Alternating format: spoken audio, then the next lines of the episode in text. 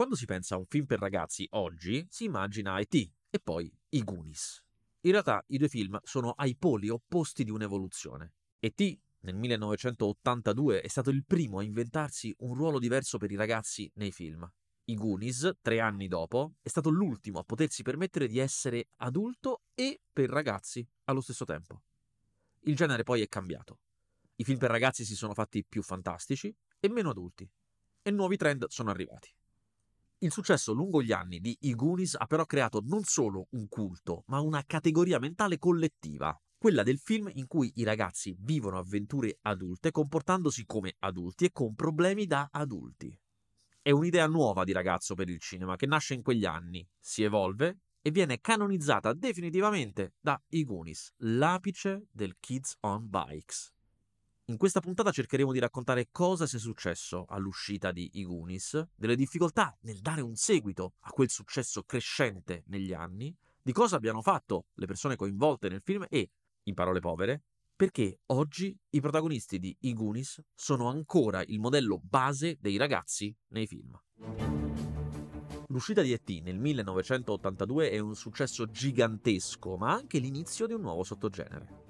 Quel film inventava un approccio alle storie di ragazzi, senza bisogno di guardarli e dipingerli con gli occhi di un adulto, come creature pure ed innocenti, né di accostarli a una figura genitoriale, come si era fatto fino a quel momento, ma caratterizzandoli come personaggi padroni di loro stessi, con un loro mondo e loro problemi importanti. In seguito a E.T., i film per ragazzi con un piglio adulto si moltiplicano, e solo nel 1984 escono Indiana Jones e il Tempio Maledetto, Sixteen Candles, I Gremlins, Ghostbusters, Karate Kid e Giochi Stellari. Film medi, con budget medio-piccoli e buoni incassi. Nel 1985, l'anno del picco produttivo del genere, invece escono Ritorno al futuro, Explorers, Pee-wee's Big Adventure, Piramide di paura, qualcosa di un po' più adulto, The Breakfast Club, e poi esce i Goonies in una coincidenza incredibile, o forse no, le Nazioni Unite dichiareranno il 1985 l'anno internazionale della gioventù. I Goonies era una storia scritta da Chris Columbus, la sua seconda sceneggiatura dopo i Gremlins, partita da un pitch di Spielberg. Cosa potrebbe fare un gruppo di ragazzini annoiati in una giornata di pioggia? Columbus ci aggiunge che in quella giornata di pioggia una banda di ladri è evasa dalla prigione. La sceneggiatura fu scritta con Spielberg, che all'epoca curava direttamente le produzioni della sua Amblin Entertainment, e che produsse il film. Dentro si trovano molti luoghi comuni del suo cinema, dallo sguardo dei bambini sulla disavventura dei genitori a episodi proprio della sua vita, come il racconto del vomito al cinema fatto da Chunk. Le riprese furono seguite così da vicino da Steven Spielberg che, nonostante il vero regista fosse Richard Donner, autore del rivoluzionario film di Superman nel 1978 e del suo sequel, Spielberg diresse un paio di scene da sé, quella delle tubature e quella del Pozzo dei Desideri. Fu una produzione tranquilla ed economica. La cifra maggiore fu spesa per la nave dei pirati, ricostruita per davvero sul modello di quella di Lo Sparviero del Mare di Michael Curtis con Errol Flynn venne tenuta nascosta ai ragazzi e mostrata solo una volta battuto il Chuck in cui la vedono per la prima volta, così da catturare il vero stupore. A differenza dei molti altri film appartenenti al suo genere usciti nel 1985, i Goonies cristallizzò uno standard aureo per quel tipo di avventura di ragazzi e contemporaneamente fu anche uno degli ultimi film di quel filone, forse il più perfetto. Dopo il 1985 sarebbero ancora usciti film per ragazzi, ma non con quella frequenza, non con quel tono. L'anno prima, nel 1984, era stato infatti introdotto il PG-13, una nuova categoria di classificazione e censura che prima non esisteva. Prima i film erano o PG o vietati ai minori di 17. Il che significava che film per sedicenni potevano essere visti da bambini di 10 anni, erano nella stessa categoria. L'arrivo del divieto ai minori di 13 e le sue conseguenze sugli incassi del 1985, Goonies esclusi, fece sì che da lì in poi si optasse per produzioni che potessero ottenerlo facilmente quel divieto, così da non alienarsi quella fetta di mercato a cui prima invece venivano fatti vedere film in seguito considerati troppo adulti per loro. Quello che significa è meno contenuti estremi, duri e adulti nei film per ragazzi. La storia fantastica del 1987 oppure Stand By Me del 1986 sono un prodotto di questo nuovo divieto, più leggeri, meno problematici. Senza ulteriori epigoni, il genere si arrestò ai Goonies. E da quel momento in poi chiunque ha cercato di trattare i ragazzi con la stessa serietà e profondità che si dà agli adulti, in una storia di avventura, anche a decenni di distanza si è dovuto confrontare con quel modello di Richard Donner, Chris Columbus e Steven Spielberg. In una grigia giornata di pioggia, un criminale vada dalla prigione, aiutato dai fratelli e dalla madre, mentre alcuni ragazzi si incontrano a casa di uno di loro senza avere niente da fare. Come molti altri di quella comunità dovranno trasferirsi, perché un country club si sta espandendo in tutta la zona e le loro famiglie non hanno le risorse economiche per opporsi. Spinti dal desiderio di un'ultima avventura insieme, i ragazzi si recano in soffitta, dove trovano una mappa del tesoro dei pirati. Una vecchia leggenda locale vuole infatti che un pirata sia passato di lì, per quella cittadina di mare, e abbia sepolto il suo tesoro da qualche parte. Il padre di uno dei ragazzi si era appassionato e aveva raccolto qualche indizio, senza però scoprire granché. Un'intuizione di uno di loro sblocca però l'avventura e li mette sulla strada giusta. Sotto un vecchio ristorante abbandonato si trova un passaggio sotterraneo che attraverso molti trabocchetti conduce al tesoro. In quel luogo però si sono rifugiati i criminali visti all'inizio, la pericolosissima banda italiana dei fratelli. Non curanti del pericolo, i ragazzi, accompagnati dal fratello maggiore di uno di loro e due ragazze adolescenti sue amiche, entrano e cominciano l'esplorazione dei sotterranei. Seguiti a distanza dai ladri, i Goonies scopriranno passaggi segreti, trappole mortali e, infine, il grande tesoro del pirata. Va bene, vi racconto tutto. I Goonies esce il 7 giugno del 1985 negli Stati Uniti, in Italia uscirà il 20 dicembre e mh, mm, guadagnò ben 9 milioni nel solo weekend di apertura Porca negli miseria. Stati Uniti, secondo in classifica dietro Rambo 2, La Vendetta. Sempre rispetto per uh, Stallone. Non c'è paragone. Stallone quell'anno usciva con Rambo 2 e con Rocky 4. Attenzione. E comunque alla fine della sua corsa i Goonies incassò 63,9 milioni negli Stati Uniti e in Canada, questo senza contare tutto il mercato certo. video che fu anche una fetta abbastanza, a, abbastanza grossa, a fronte di un budget di 20 milioni, quindi insomma il triplo, collocandosi tra i primi 10 film di maggior incasso dell'anno e non contando i 60 milioni guadagnati all'estero per un totale di? Per un totale di 124 milioni. Ripetiamolo, a fronte di un budget di 20, quindi sì. moltiplicato per 6. Bellissimo, fantastico. Cose incredibili. Che eh, anni erano eh, per, eh. il, per il cinema americano e il box office di quell'anno di che cosa, di che cosa ci allora, parla? Abbiamo già detto che era pieno di film di ragazzi, erano, l'ultimo grande anno in cui sono usciti un sacco di film per ragazzi e la cosa incredibile è che, allora, eh, abbiamo detto che in America esce il 7 giugno, come era uso all'epoca in Italia molto dopo, tempi mm-hmm. del doppiaggio, zero pirateria. Mm-hmm. Che poi eh. giugno è la stagione calda nel mercato statunitense, almeno esatto. una volta era così, in Italia invece è Natale, Natale. infatti dicembre. Natale che va a rompere le uova nel paniere del film di Natale, cioè allora, storicamente, specialmente in quegli anni, storicamente, il film di Natale per ragazzi era quello Disney, mm-hmm. ovviamente. Certo, erano gli anni un po' della decadenza di Disney, quelli dei film meno visti, però il film di quell'anno, che era Taron e la ventola magica, che tra l'altro... È un piccolo cult. Assolutamente. Ma cercava, secondo me, un po' di intercettare quel, quel, quel, trend, perché è un film fantasy, c'è la magia, insomma, non, non, non, era un film fuori dal suo tempo. Lo stesso fa 20 milioni in sì, cassa, cioè sì. un terzo. Un terzo. Una debacle totale che testimonia, se ce ne fosse stato ancora bisogno, che questi, cioè tipo i Goonies, sono i film per ragazzi, non quelli Disney. E poi c'era un altro film che, cioè, che non era per ragazzi, ma cercava di essere un film come questi film di ragazzi per vecchi. Che è? Cocoon. Cocoon di Ron Howard. Ron Howard. Che, se ci pensi un attimo, faceva esattamente quel lavoro lì. Cioè, sì. per chi non l'avesse visto, Cocoon è la storia di oh, un gruppo di anziani molto anziani che si ritrovano con queste ovone gigantesche, queste specie di oggetti che vengono dallo spazio. Tipo invasione degli ultracorpi. Sì, baccelloni. Baccelloni.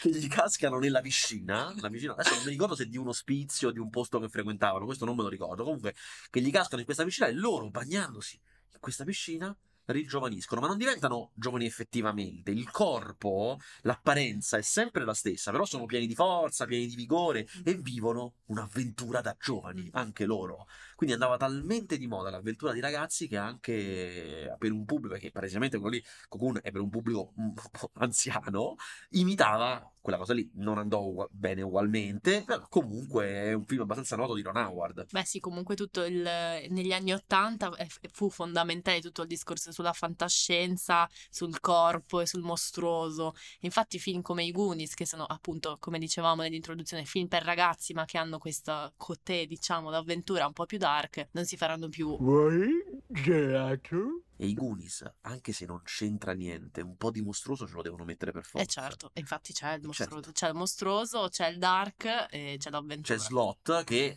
è un personaggio, diciamo che il film si leggeva anche senza Slot. Cioè non è un Sì, personaggio sì, che è sì, determinante per lo svolgimento, però, Però è chiaro, esatto, è chiaro che è parte del mood, evidentemente. E soprattutto questo è molto importante per capire il successo dei Goonies. eh, Quell'elemento disturbante era stata negli anni Ottanta una fetta grossa del box office, proprio del successo al box office dei film. Sì, gli anni Ottanta sono gli anni del new horror, quindi pensiamo a film, eh, vabbè, che partono poi dall'eredità al- dell'alba dei, dei morti viventi di Romero, film come quelli di Cronenberg, eh, diciamo Carpenter. che Carpenter, ma anche lo stesso Joe Dante, Certo. che pure sguazza in questo tipo di film per ragazzi, insomma. Erano autori giovani che facevano un tipo di cinema horror che non aveva derivazioni letterarie, che non era il film horror che doveva giustificarsi a livello culturale, ma era un tipo di horror che si avvicinava al mostruoso, lo mostrava e annullava le distanze. E appunto anche per questo il corpo è fondamentale in questi anni. E i Goonies, diciamo, riprende questo desiderio del cinema degli anni Ottanta di avvicinarsi all'oggetto mostruoso. la scena perfetta, quella che proprio cioè, lo, lo mette su schermo, è quando Chunk fa amicizia con Slot, con il Mhm. mostro. Prima sentiamo le urla, ci mette paura, è inquadrato per mettere paura davanti a quel televisore incatenato, invece poi condividono la cioccolata, addirittura alla fine muove le orecchiette Slot Sì, sì, diventa un tenerone. un alleato. Chiudiamo il grande cerchio degli anni 80 perché poi in quell'anno proprio Richard Donner, il regista dei Goonies, Mhm. aveva un altro film in uscita, un altro film d'avventura di un genere che stava un po' finendo, che era il fantasy, che è Lady Hawk, che è patinatissimo, anni 80 da morire perché grande storia d'amore, grande avventura e grande trasformazione di corpi. Non c'è il mostro, però ci sono donne che diventano falchi, uomini che diventano lupi. È il nostro ultimo weekend insieme. L'ultimo weekend dei Goonies.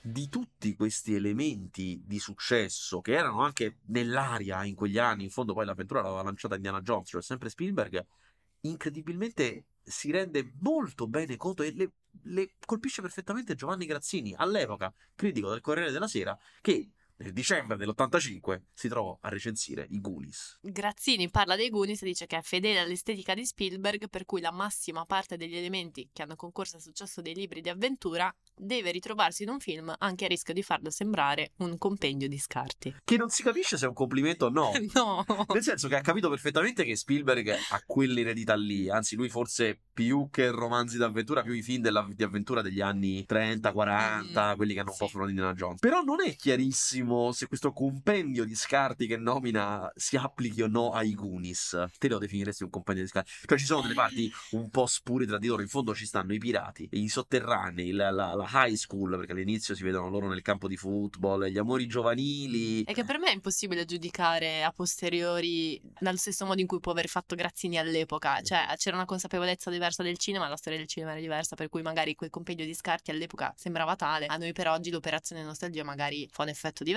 quindi chi lo può dire? Giusto.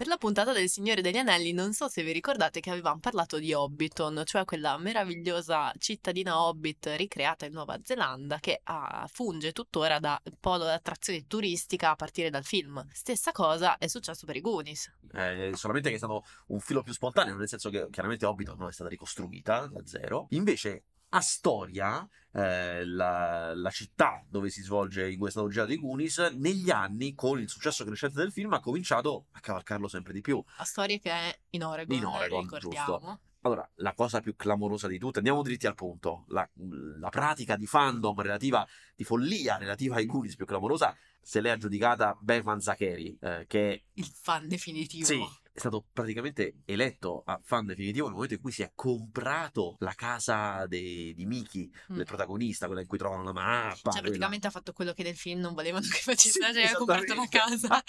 Come il Country Club. ha salvato il film. L'ha comprata nel novembre del 2022, quindi è uno degli ultimi atti di Ah, fandom clamoroso, è una cosa molto Fancy. recente. Eh, l'ha comprata per la piccola cifra di 1,6 milioni di dollari. Io non credo che costino 1,6 milioni di dollari le case a storia. Sarà messa malissimo, cioè proprio E l'ha tutta restaurata. L'ha rimessa a posto, ma non l'ha rimessa a posto come era effettivamente, cioè come le persone ci vivevano. L'ha rimessa a posto come era nel film. ok, ok, in maniera Questo- filologica. Ragionevole, però, eh. Cioè, Sì, anche io con i miei milioni, se lo dovevo fare, lo facevo così. Eh certo. L'intenzione chiaramente è di preservarla, mantenerla così com'è e renderla visitabile. Il dettaglio che a me mi ha fatto morire, perché è un dettaglio che non c'entrerebbe nulla, ma in realtà è parte del mood, è che il migliore amico di Zachary vive nella casa accanto e quindi lui che avrà 50 anni ricrea quella... Quella modalità Sì, di... esatto. Credo che il passo successivo sia comprarsi una bici, immagino. Eh, No, che poi eh, voleva fare anche ricostruire tutti i trucchetti della porta all'inizio, cioè che quando apre la porta c'è tutto il marchingegno. Ma io non credo che funzionino, cioè quella roba No, da film. impossibile, impossibile. Sì. Poi magari lo fai una volta fine, cioè non lo fai mai più. Oh,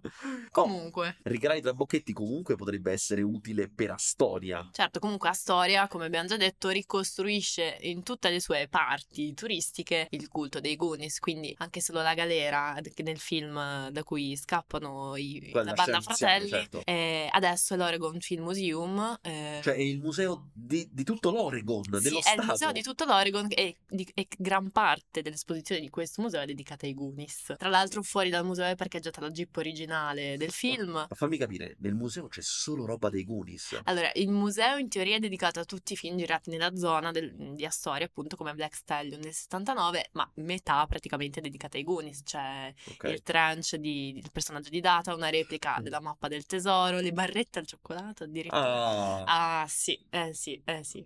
tutta roba generica. Cioè, come se come se dovete affidare, però vabbè, tutta roba estremamente generica. Sì, veramente, è un'americanata. Ok, ma oltre alla galera e eh, alla jeep che, sta- che sta lì fuori dalla galera, che altro? Se io vado a, io domani vado a Storia, Mhm. che altro posso visitare? Che almeno abbia un senso e si veda nel film. Eh, tutta la parte della baia, Ok, quindi tutta la finale. parte naturalistica, eccetera. Il campo da football della scuola. Che si eh, vede in un secondo sì, all'inizio. Come il museo di storia. eh, Dove lavora il padre di Mickey, il giusto? porto, ma perché poi alla fine tutto ciò che caratterizza i Goonies a livello appunto di luoghi, alla fine sono quei luoghi fantastici che sono stati ricostruiti. Certo. Quindi anche la furbizia in realtà di Astoria è aver creato il culto su dei luoghi che in realtà non, non sono così importanti. Sì, diciamo che la città si vede sostanzialmente tutta all'inizio in quell'inseguimento della banda fratelli con la polizia. Sì, sì, è un po' mi, mi- mi fa ripensare a quello che dicevamo nella, nella prima puntata, quella di... Perché tutte queste puntate di Occult Story esistono in un universo interconnesso. Esatto, esatto, il metaverso di Occult Story. No, ah, mi, mi- mi faceva ripensare alle parole di Eco su Casablanca eh, sul fatto che ogni singolo pezzo del film rievoca un mondo per cui no, c'è sempre questa tensione a ricreare tutto l'immaginario e un po' la stessa cosa. Sì, che poi la dimensione Questa- del cult, certo. Esatto, il fatto di visitare luoghi che in realtà non, non sono in sé importanti, ma ti riportano a quella dimensione, un po' la, questa la dimensione un po' base del fandom. Eh sì, vi- vi- visiti la, la casa o visiti il museo dell'Oregon e hai in mente i set che invece non ci stanno, i Esatto. trabocchetti finali. Mm-hmm. Insomma, per riassumere quello che è a storia oggi, se una volta il, diciamo, la fonte principale di introito della città era il salmone e il legno, oggi sono i Goonies. Pensate, Pazzesco. perché si tiene lì eh, ogni anno un, un specie di, come possiamo definirlo, un mini festival Sì, dei Goonies il 7 giugno che Una giornata dedicata ai Goonies. Se se non ho capito male, sai che mi sa che il 7 giugno è la giornata culmine, ma anche nei giorni un po' prima, comunque tu puoi andare lì, stare qualche giorno. Ah, il 7 giugno ve l'abbiamo già detto, però ricordiamo è il giorno in cui è uscito al cinema in. America eh, e eh, dal 2010 il sindaco, il sindaco, quello che era sindaco nel 2010, aveva dichiarato il 7 giugno giornata internazionale dei Goonies ad Astoria, ovviamente nell'Oregon. Quindi festa eh, cittadina, non si lavora in quei giorni, non si va a scuola e Cosa si può fare? Cosa si può fare? Allora, Adesso abbiamo preso un piccolo elenco delle cose che si potevano fare questo giugno, cioè nella 38esima, il 38esimo anniversario che è stato questo giugno. 2024 sarà il 39esimo e segnatevelo, chiaramente Ci si 2025. va, ovviamente. No, 2025 c'è il 40esimo, vado al 40esimo. Mettiamo in palio dei biglietti su Esatto. Bethesda, link in bio. Beh, allora, Allora, innanzitutto la cosa più popolare e io sono morto da ridere perché ho letto che la si può fare di nuovo perché l'hanno rimessa come possibilità by popular demand, cioè per ovazione, per richiesta della gente, farsi le foto nella vera Jeep usata per, per la fuga della banda Fratelli fuori dal museo che, come abbiamo già detto, sarebbe la galera. esatto, esatto. Poi, una volta fatto questo, Una volta qua- fatto questo si va a fare una bellissima caccia al tesoro dal mercato cittadino poi fino al porto, quindi ti fai tutta no, la- perché sai, cioè, il museo... l'avventura alla Il Goonies. museo ogni anno idea una, questa specie di caccia al tesoro e fa proprio le, le piccole prove, eh, qui tu te ne vai in giro a vivere una specie di piccola avventura e poi devi tornare lì e ti danno, non so, dei piccoli premi per questa roba. Bellissimo. Poi, Poi, vabbè, C'è il bar a tema, che è quella, quella specie di sala giochi iniziale in cui sta Chunk. Mhm, mhm. Poi ci, spo- ci possono essere attività come un gruppo locale di una band che mostra il suo nuovo video musicale. Questo video musicale è ovviamente ispirato ai Goonies. Interessantissimo. Che fai? Non ce li metti, Ma certo, poi che non te lo vai a vedere, ovviamente, per tre minuti, poi erano quattro minuti, e anche questo l'abbiamo fatto, anche questi quattro minuti l'abbiamo passati. Poi, cioè, quest'anno era possibile incontrare il Goonies Motorcycle Club, e adesso io non so chi, adesso io non so chi, ha messo effettivamente insieme l'incontro col Goonies Motorcycle Club e il Girl Scout, cioè le ragazze scout, Mamma mia, bellissimo. con annessa raccolta fondi. Non E ti danno i biscotti. Non ho capito se è per le scout o per i motociclisti la raccolta Per fondi. tutti, per tutti. E poi un'altra cosa stupenda che si può fare è fare una bellissima lezione di pittura con un artista locale a tema Goonies. Cioè, ma spiegami, io vorrei capire. metti che tu vuoi fare Cioè- una- un ritratto di slot con Chunk, no? Per esempio. Devo andare ad Astoria per Io fare un esperto. Sicuro panorama della baia con nave dei pirati che se ne va in tempesta. Ogni, ogni cosa, insomma, me lo fa desiderare sempre di più, voglio andarci. Oh, e poi alla fine ci sta anche, hanno attrezzato tutta una sala giochi con videogiochi anni 80, quindi in stile, in cui chiaramente tra i vari videogiochi che si possono giocare c'è anche il videogioco dei Goonies. Neanche a dirlo, certo. Possiamo dire che gli anni Ottanta sono gli anni della transmedialità e quindi anche di pratiche di marketing tra cinema e altre arti che non sono strettamente visive, che aiutano a promuovere un film in diversi modi. È una cosa che ha fatto Spielberg, non è stato il primo a farlo ovviamente, ma che Spielberg negli anni Ottanta con la Amblin, di cui parleremo dopo, ha fatto soprattutto anche con eh, l'uso delle musiche. Questa era una combinazione, quella di la canzone che lancia il film di vecchia tradizione che Spielberg poi aveva spolverato per questi film di ragazzi degli anni 80 e in realtà nel 1985 la combinazione più famosa, quella che ha funzionato di più, non è questa, che adesso parleremo quella fatta per i Goonies, ma in realtà è quella di Ritorno al futuro, con la canzone Power of Love di Huey Lewis and the News, che andrò prima in classifica prima che il film uscisse, un lancio pazzesco. Eh, in realtà per i Goonies lui aveva pensato a Cindy Lauper, Mhm. eh, la cui canzone eh, The Goonies Are Good Enough non andò ben, cioè non è famosa come The Power of Love, non andò proprio benissimo, benissimo, ebbe una forma di lancio medio, però lei veniva chiaramente dal successo di eh, Girls Just Wanna Have Fun e l'idea qual era? L'idea era di fare un videoclip di 12 minuti, quindi lunghissimo, che avesse la partecipazione di un po' degli attori del film, c'è anche Spielberg stesso nel videoclip di The Goonies Are Good Enough, e dall'altra parte Cindy Lauper faceva una comparsata nel film, la si Sì. vede in televisione, che in realtà loro guardano in televisione Cindy Lauper che canta una canzone che nel film sarebbe quella del film, ma in realtà era il video di un'altra canzone perché la canzone dei Goonies non era pronta in quel momento, però vabbè,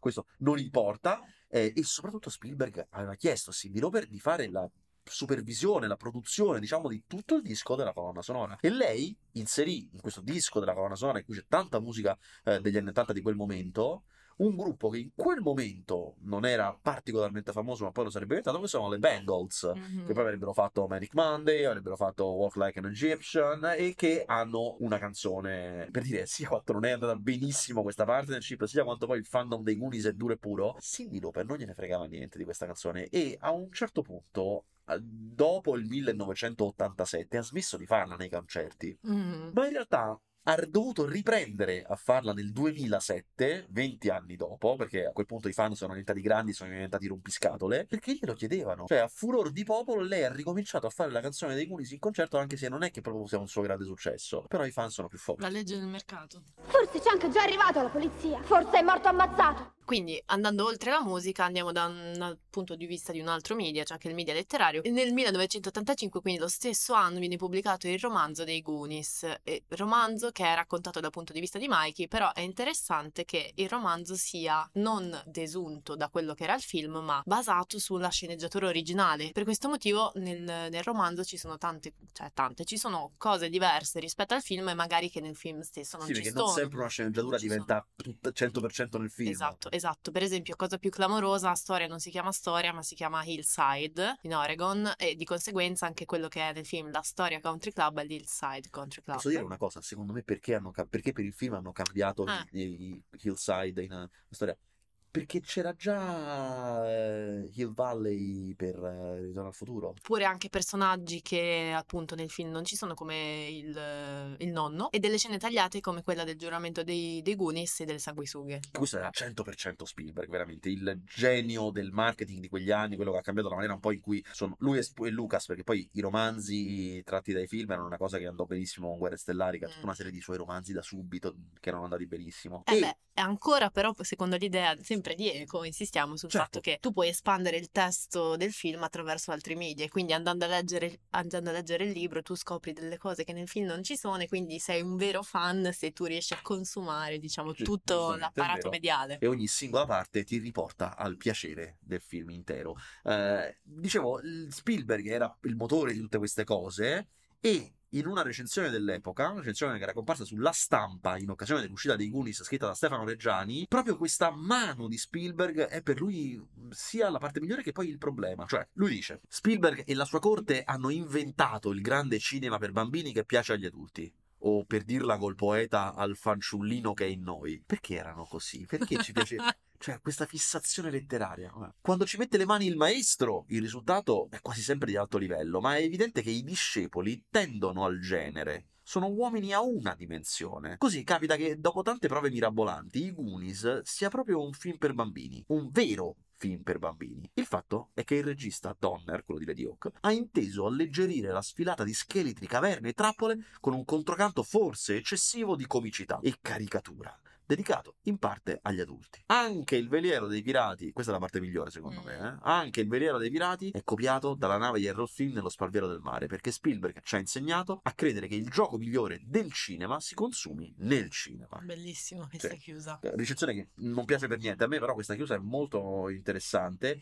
e più che altro era molto controcorrente Reggiani per l'epoca perché queste caratteristiche di Spielberg, questa sua propensione a, in- a intercettare un pubblico, lo rendevano in realtà odiatissimo all'epoca. Lui aveva iniziato con prodotti d'autore, Sì, eh, incontri ravvicinati, duel e tutto quanto è, e poi piano piano era andato verso i pregatori dell'arca perduta, era andato Mhm. verso quel tipo di, di cinema che lo avevano reso a un certo punto un nemico della critica dura e pura. Beh, lo stesso Squall, insomma, fu la prima operazione commerciale di block Assolutamente. booking eh, che, che creò il blockbuster in un certo senso.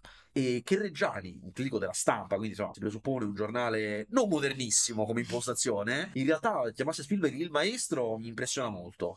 Eh, è vero, sì, è un autorialismo che non è così, così scontato Esatto. fuori dall'ambiente francese. Signore, mi dia un passaggio. I miei amici e io abbiamo avuto a che ridere con certa gente terribile. In tutto questo è impensabile che un successo del genere non abbia un sequel. Certo, come hanno dimostrato le scorse puntate di Eh. Ecal Story, dove abbiamo sempre parlato di eh, prodotti culturali che vengono inseguiti e spremuti fino allo sfinimento. Abbiamo anche dimostrato che non è sempre facile fare un sequel. Per niente, per niente. E per i Goonies cos'è stato? Allora, potremmo dire che si comincia nel 1987 quando esce un videogioco per il NES, Nintendo, che era un videogioco che sostanzialmente non Che era c'entrava- Goonies 2, però. eh. Sì, Goonies 2 Sì. che non c'entrava niente con, eh, con eh, ciò che Però era il film. tipico Cioè, dell'epoca, sì, eh, che si tipico. facevano i videogiochi da Sì, telefilm esatto. che non c'entravano Quindi ci stava, era nel mood. Sì, che alla fine, alla fine eh, Praticamente, eh, esatto, missioni di salvataggio, alla fine ci sono sirene, c'è un mago, c'è cose che, boh, ok. Sì, sì, si trovano poi su, su YouTube, si trovano tutti i video del gameplay e vedete che ci sono appunto dei maghi con dei bastoni, una sirena alla fine.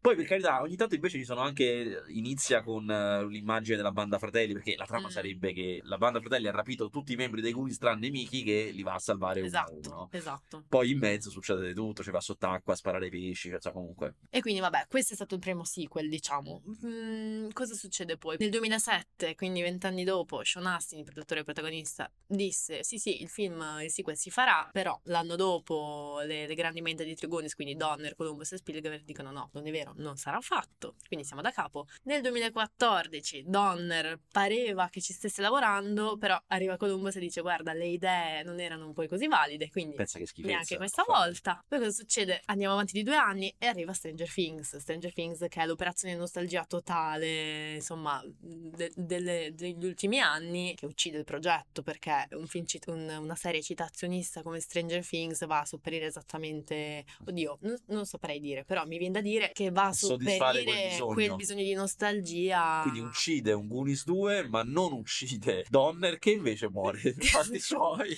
Mamma mia, questo passaggio incredibile lo terremo. Sì, Donner muore nel 2021 e quindi insomma il progetto sicuramente non può essere fatto. Ma anche perché vent'anni dopo, cioè, io capisco che è una cosa che si è molto fatta anche Ghostbusters ha avuto un A, a me non stupisce più nulla, eh, cioè viene ripescato veramente qualsiasi cosa ed è Perché il punto funziona Hollywood. che i Goonies hanno avuto un grande successo, però eh, l'uscita al cinema, poi questo successo è stato veramente molto amplificato dall'uscita in un video, i passaggi televisivi e la- l'arrivo potente dei nostri anni della nostalgia. Quindi probabilmente c'era una domanda per un sequel più negli anni 2000 che negli anni 90. Mhm, mhm, sì. Nel 2020 arriva una nuova idea e viene proposta una serie, Che non viene poi da, eh, so, da Columbus, da Spielberg, No. viene da qualcuno di completamente esterno. esatto, che propone di fare una serie su una donna che aiuta degli studenti a rifare inquadratura per inquadratura il film dei Goonies. Idea.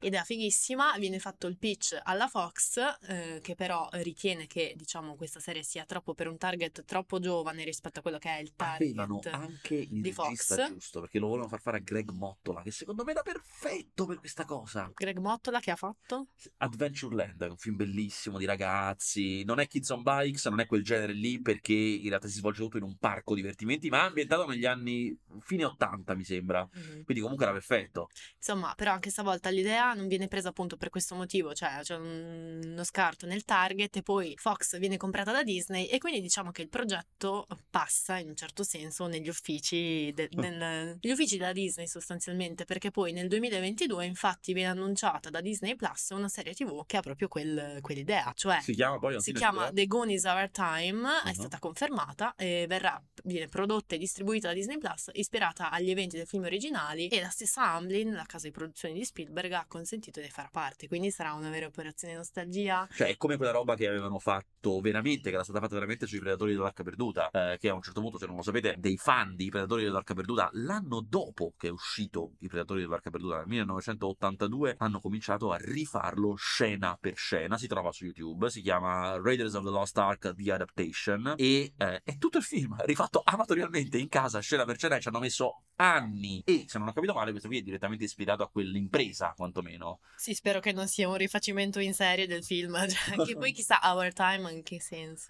Non so, mi In che spaventano senso, sempre. sì, ho un po' paura in realtà. Vabbè, vedremo. C'è una cosa intorno alla quale abbiamo girato un po' eh, fino ad ora, cioè quest'idea del kids on bikes, ragazzi su biciclette, che ad anni di distanza da quella prima parte degli anni Ottanta in cui si facevano molto film su ragazzi su biciclette, è emerso come un genere, cioè eh, abbiamo cominciato a considerarlo un vero e proprio, forse meglio dire, sottogenere del cinema Mhm. d'avventura per ragazzi, individuandone una serie di eh, punti chiave. E i Goonies è il film, essendo l'ultimo di quell'evoluzione, di quella serie, eh, almeno per gli anni 80, poi ce ne sono stati degli altri anche più moderni, che l'ha proprio canonizzato. Ora, se non sbaglio, nella, nella sua recensione del- di- dell'epoca, quella che fece quando il film uscì Roger Ebert, lui non aveva prefigurato il- l'idea del Kids on Bikes, però aveva capito che c'era qualcosa di specifico in questi film. Sì, Roger Ebert scrisse. Prima c'erano i film per bambini e i film per adulti. Ora Spielberg ha trovato una nicchia tra i due. Film per giovani teenager che hanno un gusto sofisticato per l'orrore. Il suo metodo prevede di prendere tredicenni e quattordicenni e farli recitare come se fossero un po' più grandi, che è una boccata d'aria fresca rispetto al vecchio metodo Disney, cioè prendere personaggi di tutte le età e farli comportare come se avessero 12 anni. Questa frase me l'attaccherei in camera. Stupenda, stupenda. Beh, è esattamente, è verissimo quello che dice Ebert, cioè Esatto. che esatto, trova quella, quel- quella nicchia di mezzo. quel taglio Ah, particolare e eh, in un certo senso è come se fosse questo qui, questa recensione dell'epoca, il primo inconsapevole atto di eh, formalizzazione del genere, sotto, sottogenere, scusate, Kids on Bikes. Però cerchiamo di spiegarlo meglio. Innanzitutto, come potete facilmente immaginare, il primo film del genere, quello che un po' lo fonda, è E.T. La caratteristica principale dei film Kids on Bikes è solitamente di essere ambientati nei sobborghi, perché per l'appunto, perché i ragazzi possano andare in bici, ci deve essere un ambiente friendly alle Mhm. bici. Sono film di esplorazione. Poi adesso faremo degli esempi, ma vedrete che paradossalmente ci sono dei film che rientrano perfettamente nel genere, eppure non ci sono le biciclette. Però la cosa importante è che sono film in cui i ragazzi sono autonomi, possono girare, possono esplorare, quindi vivere avventure. Esatto, è l'indipendenza che viene permessa appunto dal mezzo. Esatto. E soprattutto, grande invenzione di E.T. che poi viene declinata in modi diversi, gli adulti sono fuori campo. Mhm. Ora, sì, in- fondamentale. In E.T. è proprio formalizzata, se vi ricordate, per tutta la prima metà lui evita di inquadrare qualsiasi adulto dalla cinta in su, come nei, nei cartoni di Tom Esatto, Jerry. sì, esatto, è una cosa molto da cartoni. E questo mettere fuori campo gli adulti fa sì che, non avendo un adulto accanto, le dinamiche tra ragazzi cambiano, eh, hanno caratteri diversi e tra di loro stabiliscono rapporti diversi.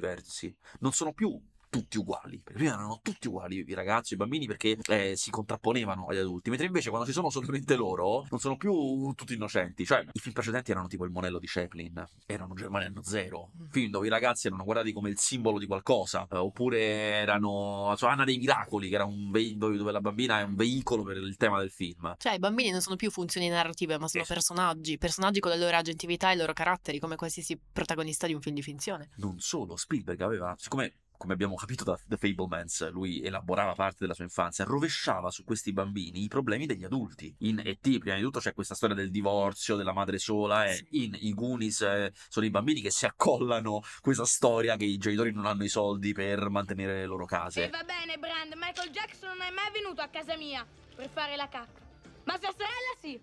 Ultima cosa, ultima grande caratteristica degli adulti è che non solo non ci sono, ma molto spesso, quasi sempre, sono i cattivi. Eh, lo sono nella forma dei singoli, la banda fratelli, ma lo sono anche nella forma collettiva. Spesso è lo Stato, eh, i servizi segreti, in E.T. chiaramente è il governo, in I Goonies c'è quel, il gr- grande country club che si vuole comprare Sì, tutti. La lobby immobiliare. esatto. E, eh, e quindi rispetto di nuovo, rispetto a quello che erano una volta i film sui ragazzi, che erano gioventù bruciata, erano ribellismo, era contrapponiamoci ai nostri genitori, eh, metaforicamente ammazzare il padre. Mhm. Invece questi qui sono dei film che hanno un disperato bisogno di contatto con i genitori. Sono ba- bambini o ragazzi che li guardano, li vogliono capire. Ma anche di riuscire a farsi credere dagli adulti, perché Giusto. spesso esa- Condividere con loro qualcosa. Essendo la dimensione fantastica fondamentale in questi film, il fantastico è ciò su, su cui si gioca la fiducia tra ragazzi e adulti. Mhm. Spesso gli adulti all'inizio del film non credono a quello che dicono i ragazzi, sono scettici perché appunto sono adulti e qui forse sta l'unico eh, residuo no, dell'innocenza del Mhm. bambino che crede nel, nel fantastico e che invece poi mh, dopo attraverso figure alleate spesso del genere si ricrede. Però Certo, l'adulto base- scettico è una figura base del Kids on Bikes, è sempre Sì. quello che tanto non ti crederà mai. che è eh, Stranger Things. che ovviamente è Stranger Things, giustamente. Pensate che la cosa era talmente caratterizzante che quando E.T. nell'82 uscì, eh, era così un elemento di novità che in Svezia il film era stato vietato ai minori di 11 anni, proprio perché gli adulti erano i villain e questa cosa non era secondo loro educativa. Io ero terrorizzata da E.T. da piccola. Ma dai, di lui! Mamma mia, avevo una paura. Non riuscivo a vedere neanche il trailer. Cioè, pensa quanto ci rimarrebbe male Rambaldi, che l'aveva fatto invece per essere amichevole. Come detto, i film Kids on Bikes che noi identifichiamo al 100% negli, negli anni 80, in realtà se ne sono fatti parecchi anche dopo. Mm. Ce ne sono molti film degli ultimi 10-15 anni che rientrano perfettamente. Eh, se l'avete visto, Attack the Block, che è un film stupendo del 2011, britannico, moderno, non eh, d'epoca, ambientato nel, nel, nel, nel, suo presente, in cui degli alieni arrivano in un caseggiato eh, di, della periferia di Londra e dei ragazzi sulle bici combattono questi alieni, è esattamente quella roba lì. Se avete visto Il ragazzo che diventerà re, che è un film americano di scarso successo negli ultimi anni, comunque è quella cosa lì, avventura di ragazzi fantastica. Super 8, non c'è neanche bisogno di dirlo, perché è fatto in stile, proprio imita, eh, ma anche il nuovo Hit, che riprende mm-hmm, una sì. storia vecchia, però è fatto con quello stile lì. Sì. Addirittura poi Hit c'ha quella doppia dimensione per cui loro diventano degli adulti a un certo punto e devono sì. recuperare quel loro essere bambini, insomma, è anche più... Infatti esplicito. il secondo funziona molto meno del primo. Giustissimo, verissimo. Vuoi gelato? Quindi per riassumere, diciamo quali sono le caratteristiche. Fondamentalmente potremmo riassumerle in quattro. Per prima cosa la nostalgia, cioè questo sentimento di voler sempre tornare a un passato che è migliore o semplicemente ti, ti rende possibile un escapismo che il presente ti... Sì, allora è vero, è, è un concetto molto lato di nostalgia perché voi direte, ma dove sta la nostalgia in Goonies? C'è perché ci sono i pirati, sì. c'è quel mondo lì. Ma dove sta la nostalgia in E.T.? C'è perché in E.T. c'è tutta una parte, se vi ricordate, di eh, Guerre Stellari. Loro parlano di Guerre Stellari che era più vecchio, era di, di 5-6 anni precedente. È più che altro l'idea che si crei un mood nostalgico, morbido. Non importa nostalgia per cosa, no, veramente non è importante. Un film che è Kids on Bikes, anche se non ci sono biciclette, è Moonrise Kingdom di Wes Anderson, che è ambientato nel passato. Poi Wes Anderson è sempre un po' nostalgico mm-hmm. dell'altra epoca, ma che è un'avventura di ragazzi che si contrappongono agli adulti, che scappano e che hanno poi, vabbè, questo è tipico di Wes Anderson, si comportano come degli adulti, come dei vecchi ragazzi di Wes Anderson. Però è interessante soprattutto per E.T. e Goonies, secondo me, il fatto che la nostalgia per il passato sia una nostalgia per lo stesso, il cinema stesso. Cioè che giusto, sia una nostalgia giusto. che si autoalimenta. La, la, la nave di Flynn, infatti, cioè, quello che diceva Grazzini. Il, il, il, culto degli anni Ottanta che c'è ancora adesso è un po' questa nostalgia alla seconda di, di voler ritornare a una nostalgia di una nostalgia che era già una, cioè è un loop sì. infinito. Certo, certo, giusto. Secondo punto, quello che abbiamo già detto sugli adulti che deludono i ragazzi e non sono affidabili, sono scettici. Tre, il mostro, il mostro che invece è una, un punto chiave di cui non avevamo parlato benissimo in questo, in questo ambito, cioè gu- nei Goonies il mostro è Slot, che tuttavia non è proprio il mostro cattivo perché poi diventa l'alleato dei, dei ragazzi sì, sì, come, come, in E.T. E quindi il mostro si può dire che nel Kids on Bikes abbia un'ambiguità? Vabbè, come dicevamo prima, il desiderio di contatto col mostruoso, farlo vedere, è sicuramente poi un cinema per ragazzi, anche farselo amico. Mm-hmm, mm-hmm. E l'avvicinamento al mostruoso a, a, insomma quello che si diceva negli horror alla certo. fine. Quarto punto, l'esplorazione sentimentale e sessuale, che in film che non sono magari propriamente Kids on Bike, però negli anni Ottanta ci fu un grande filone di film sulla scuola, di film adolescenziali, penso. Esatto, infatti si toccavano, no? In E.T. c'è il momento che lui bacia lei a scuola, mm-hmm. in I Goonies pure ci sono due, no, un momento di bacio e un altro momento un pochino più tenero, eh, in Moonrise Kingdom non ve lo dico nemmeno, insomma c'è sempre il momento no, de- de- dei ragazzi che esplorano una novità. Mm-hmm. Quindi il corpo comunque negli anni Ottanta è essenziale mm-hmm. per qualsiasi discorso cinematografico cinematografico. Per parlare di quelli che oggi sono gli eredi dei Goonies, secondo me secondo noi bisogna fare un, un ragionamento più, più, ampio in senso produttivo. Eh, più che il film stesso, ciò che è affiliato e rimane ancora ad oggi come eredità dei Goonies è la casa di produzione di Steven Spielberg, la Amblin Entertainment. E quello spirito della, della Amblin, quell'idea anche commerciale, perché poi noi spesso parliamo di spirito e leviamo delle cose che in realtà nascono come marketing, come individuazione in un target. Chiaramente l'avevamo detto, è andato avanti anche dopo l'85 con altri film per ragazzi con minore successo e minor, diciamo, minor capacità di essere anche adulti, sostanzialmente. Però c'era un'altra persona in quegli anni eh, che lavorava nel cinema per ragazzi, anche un pochino più grandi, faceva delle commedie sentimentali, era John Hughes, mm-hmm. eh, Sixteen Candles, Bella in Rosa, Breakfast Club, ne ha fatte tantissime, che a tutt'oggi poi è un, uh, un caposaldo. Eh, se avete visto Easy A, un film molto carino con Emma Stone, rifatto per essere uguale a un film di John Hughes. Ecco, John Hughes e Chris Columbus, la persona che aveva scritto, scritto i Goonies hanno creato, forse non a caso loro due, hanno creato il film per ragazzi o per bambini più che altro, definitivo degli anni 90, che secondo me è la cosa più vicina a un film Amblin che c'è stata dopo la grande era dell'Amblin, che è Mamma ho perso l'aereo. Mamma ho perso l'aereo, che film incredibile, bellissimo. Uno dei film preferiti della mia infanzia, devo tu dire. Tu che anni l'hai visto? Eh, piccola, ero piccola. Non mi ricordo precisamente, ma mi ricordo che era una bambina. Ovviamente Ero neanche io ricordo, estasiata, ricordo l'età, però adesso devo dire questa cosa che dicono tutti i vecchi. Dicono, io l'ho visto al cinema! L'hai visto al cinema? Sì, sì, al cinema. No, io in cassetta rigorosamente, Eh, o certo, su Italia 1, non mi ricordo. Giustamente, giustamente. E io, anche io me lo ricordo, ero più o meno, avrò avuto penso l'età giusta, cioè l'età del protagonista, tipo 8 anni, 7 anni, me lo ricordo come una delle cose più divertenti mai viste in vita mia. Cioè io da piccolo che penso, è questo il cinema!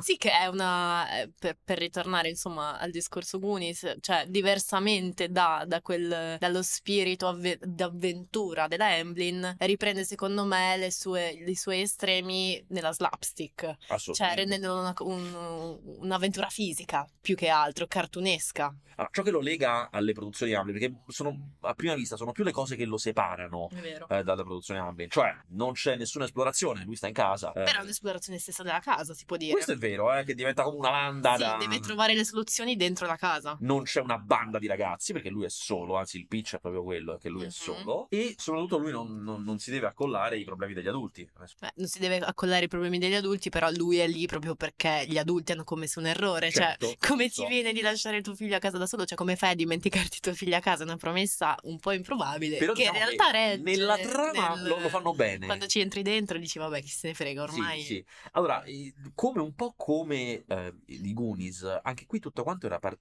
da un pitch che parte da una domanda. Per i Goonies, l'avevamo detto, era dei ragazzi... Cosa farebbero in un giorno di pioggia dei ragazzi? Qui invece che succederebbe se io mi dimenticassi mio figlio a casa, che era quello che aveva pensato John Hughes dovendo partire per delle vacanze e avendo l'impressione di aver dimenticato qualcosa a casa.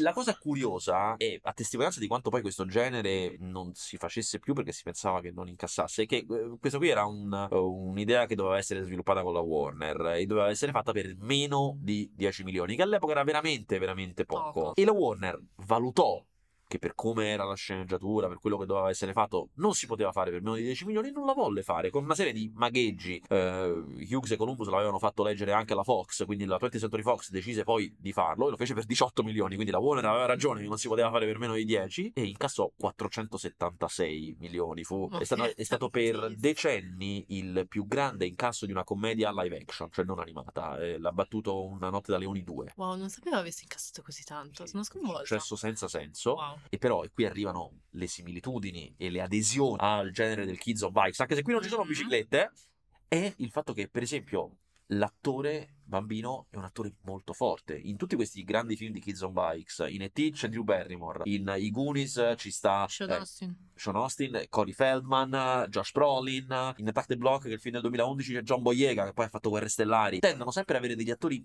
così bravi, così forti, così caratterizzati che poi hanno una carriera. Qui Mhm. c'era Macaulay Culkin, che poi, per carità, non ha avuto una vera e propria carriera, ma era una star Mhm. in quegli anni ed era un'invenzione di John Hughes che l'aveva già avuto come comprimario nel film stupendo Io e Zio Buck con John Candy che era un film suo di John Hughes l'aveva scoperto lì e quindi ha pensato che fosse un'ottima idea avere lui in quella parte là e soprattutto l'abbiamo detto all'inizio c'è eh, il- i cattivi i cattivi Cattivi. sono gli adulti Sì, e sono sempre dei ladri come i Goonies. Giusto, sono sempre dati come nei Goonies. C'è quel senso d'avventura. Ci sono i trabocchetti dei Goonies in questo film, eh, sono quello su cui si fonda. Anzi, era quello eh, che eh, odiava Roger Ebert di questo film, che non ne parlò bene. Sì, Roger Ebert scrisse a proposito di Mamma ho perso l'aereo. La sceneggiatura è di John Hughes che sa essere geniale nel ricordarsi come sia essere giovani. La trama è implausibile ed è davvero difficile tenere alle disavventure del bambino. Visto che non c'è plausibilità, rimaniamo seduti, distaccati, a guardare stuntman e responsabili degli effetti speciali che prendono il comando di un film che prometteva di essere il tipo di storia con la quale il pubblico si può identificare. Allora, questo è chiaramente un film in cui il protagonista è un po' più piccolo, ha 8 anni, non ne ha 13 rispetto ai Kids on Bikes, e quindi è un Mm. po' più fanciullesco tutto il- l'impianto. Beh sì, però comunque l'inventività che c'hanno... Quella parte degli stunt era quella che, faceva, che vi- portava il film a casa. Mamma mia, ma come Sì. fai? Cioè, wow! Wow, sì, esatto. Wow! Esatto. Ho visto la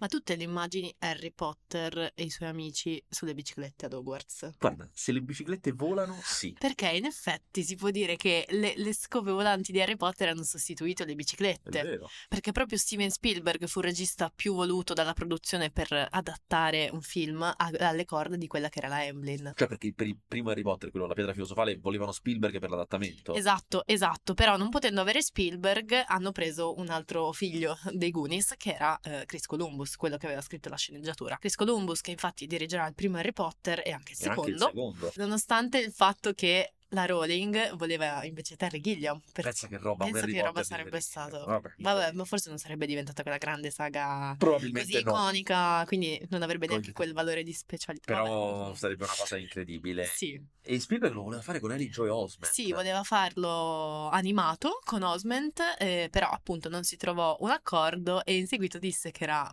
troppo facile, come sparare alle anatre in un catino o fare una schiacciata. È come ritirare dei miliardi e metterli sul tuo conto, non c'è sfida. E così fa AI che esce lo stesso anno. Però, Ma in che senso troppo facile? Cioè, perché comunque gli sembrava, secondo me, per Spielberg è un lavoro da puro esecutore, non aveva Mm. una parte autoriale forte sua, o Mhm. quantomeno non gliela facevano avere, per quello Mhm. non trovarono l'accordo. Mm. Il punto è che però modesto.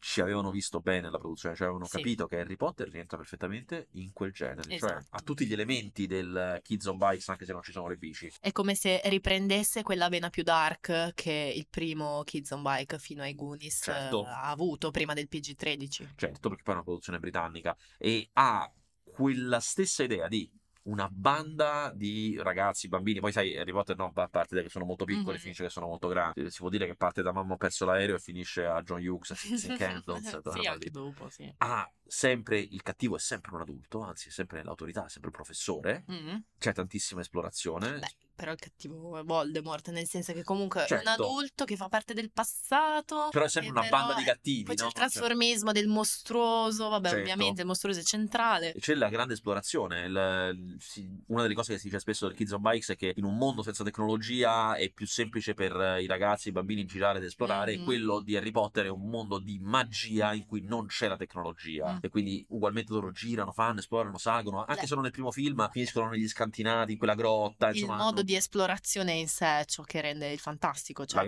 fuori dal realismo. Certo. E questo recupero di quell'idea lì.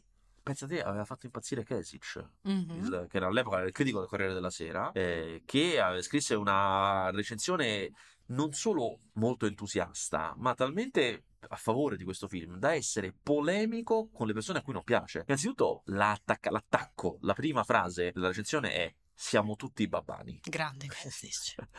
E poi basta spiegare che il fatto che il babbano cos'è è la persona adulta che non... no, non adulta, la persona che non, non è magica. Mhm. E lui diciamo che l'ha, l'ha un po' in fioretta. Lui invece la persona che è incapace di cogliere il senso della magia. Lui la Wow. mette così, esatto. E poi va avanti dicendo: Basti pensare a come venne accolto. Questo per spiegare che siamo tutti babbani. Basti pensare a come venne accolto nel dopoguerra neorealistico La Bella e la Bestia di Jacques Cocteau. O come alcuni anni dopo la nostra sinistra culturale prese le armi contro la strada. Il tentativo felliniano di rievocare qualche risonanza magica proprio nel cuore del neorealismo. Per me, l'orfanello occhialuto e misteriosamente evocato, che nell'incarnazione di Daniel Radcliffe si distingue dalla naturalità dei suoi compagni per una piacevole astrattezza, tipo sorriso della Gioconda, appartiene alla famiglia del tenace Oliver Twist di Dickens o dell'avventuroso Jim Hawkins fra i pirati dell'isola del tesoro. Bellissima questa recensione. Bellissimo, bravissimo.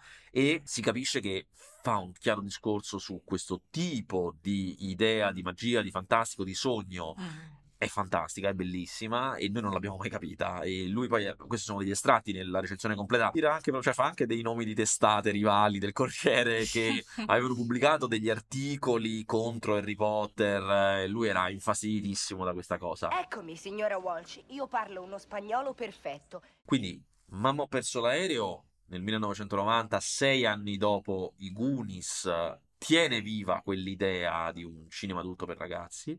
Dieci anni dopo, una, una storia britannica, un li- una serie di libri eh, inglesi diventati film a produzione eh, inglese-americana, perché c'è la Warner di mezzo, la riprende con, come dicevi con ancora più forza, riprendendo il disturbante, perturbante, la, la pietra filosofale ha quel finale abbastanza spaventoso con Mhm. eh, la rievocazione di chi è Voldemort, questa cosa che È tutto, Eh. ambien- eh, è tutto basato sull'idea di morte, sulla tensione di morte, esatto, quindi pazzesca. Però poi, altri 15 anni dopo, è arrivato forse l'ultimo atto, il più moderno, tra quelli grandi, che ha portato avanti quell'idea di Kids on Bikes. Sì, che- di cui abbiamo già parlato, che comunque ripetiamo, ovviamente stiamo parlando di Stranger Things. Stranger Things, siamo nel 2016, prodotto della serialità da piattaforma, che sfrutta totalmente questa nostalgia anni 80 alla seconda, quindi una nostalgia del crogiolarsi in una nostalgia di un passato, che è il passato cinematografico appunto per questi film della Emblem, per quello che era quella, la cultura degli anni 80 e tutto ciò che, che implica. Ovviamente a livello proprio mm, di messa in scena ci sono le bici, ci sono i ragazzi che, che esplorano, Cioè, loro lo narrativamente... petto, chiaramente. Esatto, narrativamente eh, si basa tutto sull'idea che ci sia un complotto del governo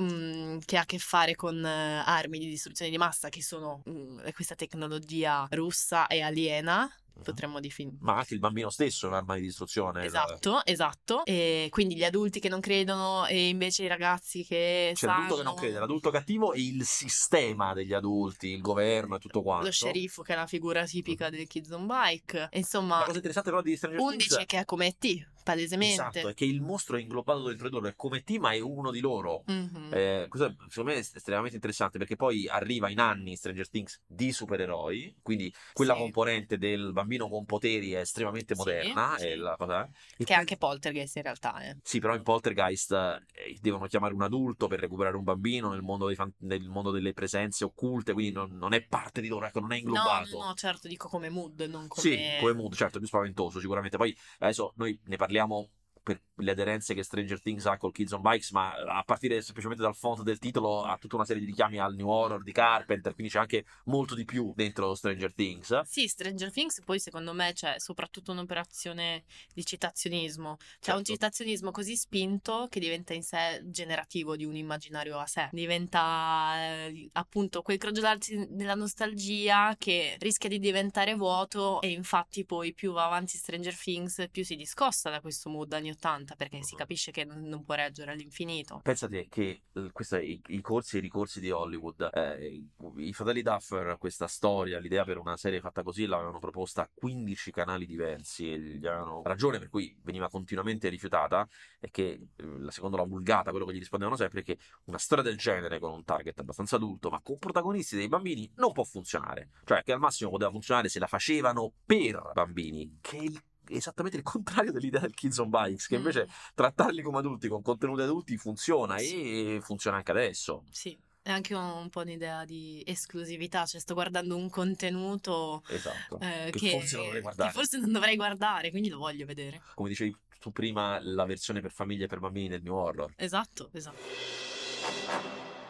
E siamo arrivati al momento più bello di questi podcast. Ah, sì. Quello in cui si ipotizza Saccheggiamo la proprietà intellettuale. Esatto, che Taste con i suoi dobloni acquisti a peso d'oro la proprietà intellettuale di I Goonies e commissioni separatamente, ci metta in gara a me e a Bianca per inventare un, un nuovo prodotto, una nuova idea per sfruttarla al meglio e fare vagonate di soldi. Vagonate di soldi. Parto io, partito No, parto io perché secondo me questa volta ho io l'idea banale. Perché la mia idea, non lo so, non mi convince, eh, però è la migliore che ho avuto. Una serie TV sui Goonies che racconti la stessa storia del film, Mm. però dettagliata, cioè non in un'ora e mezza, ma in eh, otto puntate. Ah, ok, ok. Quindi con più approfondimento, con più cose, con più cliffhanger, aumentando la parte della banda fratelli, esplorando un po' di più, insomma, Mhm. che gli dia un po' più di avventura moderna. Mhm. Lo so, non è granché, però... Diretto da non, non ci hai pensato. Ah, non ci ho pensato, però qui ci vuole, ci vuole qualcuno che fa grande avventura con Greg...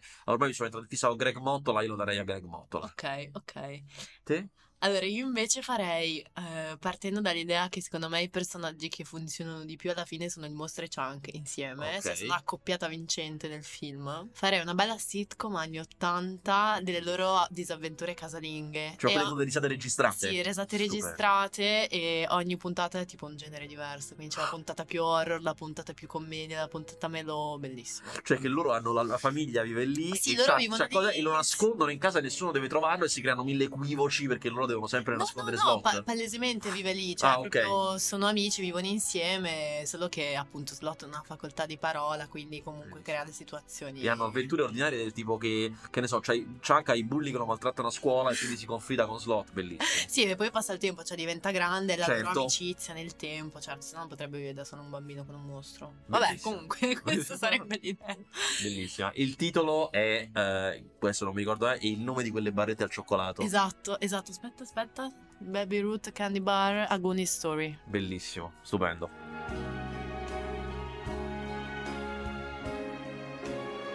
A Cult Story è un podcast ideato da Bianca Ferrari, scritto e condotto da Bianca Ferrari e Gabriele Gnola e prodotto da Gabriele Gnola per badtaste.it. Tutti gli episodi sono disponibili sulle principali piattaforme per podcast e sul sito badtaste.it.